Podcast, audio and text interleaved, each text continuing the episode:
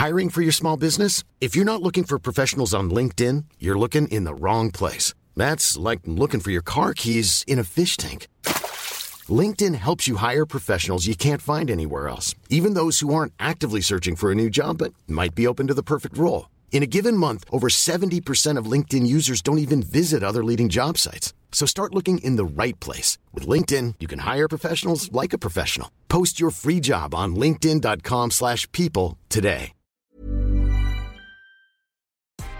Good morning. This is Brooke Howard with the Daily Beast. It's Friday, May 28th, and these are the top stories the Cheat Sheet team is watching right now.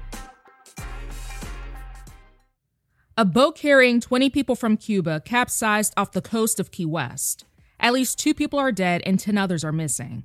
The Coast Guard said it rescued eight people from the water 16 miles south of the Key on Thursday afternoon, but had not found the boat. Those rescued said they left Puerto de Mariel on Sunday, and the boat capsized sometime on Wednesday evening. With Idaho Governor Brad Little out of state Thursday, Lieutenant Governor Janice McGeachin issued an executive order banning masks in schools and public buildings. Tell me, how does this make sense? For his part, Little's office said he was not made aware of McGeachin's intentions to issue the order. While Idaho never imposed a statewide mask mandate, certain cities, schools, and counties have done so. In a statement, McGeachin said, quote, My oath to the Constitution is to protect those rights and freedoms of the individual. Again, how does this make sense? McGeachin also said she had concerns about the supposed long term health impacts of mask wearing. The lieutenant governor says she has not been vaccinated and doesn't plan to be, citing a belief that she has natural immunity from a past COVID 19 infection. Her anti mask order comes after McGeachin announced that she would be running to unseat Little in the state's upcoming gubernatorial election. According to a newly unsealed search warrant affidavit, a State Department employee was bribed by a federal construction contractor in order to pay off her mountain of debt. In turn, contracts were steered to the contractor's company in exchange for tens of thousands of dollars in cash. To get out of her financial hole, May Salehi, who was assigned to the Overseas Buildings Operations Division, special agents believe she illegally helped steer what might have amounted to more than $100 million in state business to a Washington, D.C. based company as part of a quote, multifaceted fraud scheme that spanned several years in at least half a dozen countries. Reportedly, Salehi began working for the State Department in 1996, and supposedly she is still employed there. As of yet, no arrests have been made. Patrisse Cullors, one of the nation's most prominent racial justice activists, announced Thursday that she would step down from her former role as the executive director of the Black Lives Matter Global Network Foundation.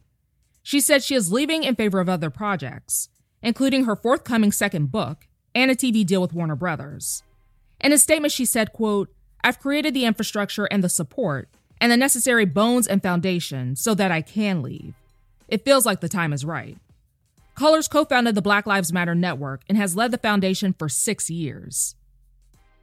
Bill Cosby has been denied parole after he refused to complete a sex offender treatment program. The Pennsylvania Parole Board said they received a negative recommendation from the Department of Corrections and also pointed out that the 83 year old never created a parole release agenda. Cosby, who was found guilty of aggravated indecent assault in 2018, was sentenced to three to 10 years in prison and classified a sexually violent predator. What the hell is happening in California? As vaccination rates in the state have slowed down, Governor Gavin Newsom announced Thursday that the state would give out 10 prizes of $1.5 million each to vaccinated residents. The system will be similar in style to the Ohio vaccination lottery, where Governor Mike DeWine said his state's contest had increased vaccinations by almost half in a matter of weeks. Any Californian who has received at least one dose will be automatically entered into the drawing, and recipients will be announced June 15th. The state will also award 30 prizes of $50,000 each on June 4th and June 11th. In addition, the state is dishing out $50 gift cards to the first 2 million Californians who receive vaccinations starting Thursday. In all, Newsom said, the prizes for the Vax for the Win initiative will amount to $116.5 million. That's all for this morning. Check back every weekday morning and afternoon for more of the news you need to know. Find us wherever you listen to podcasts.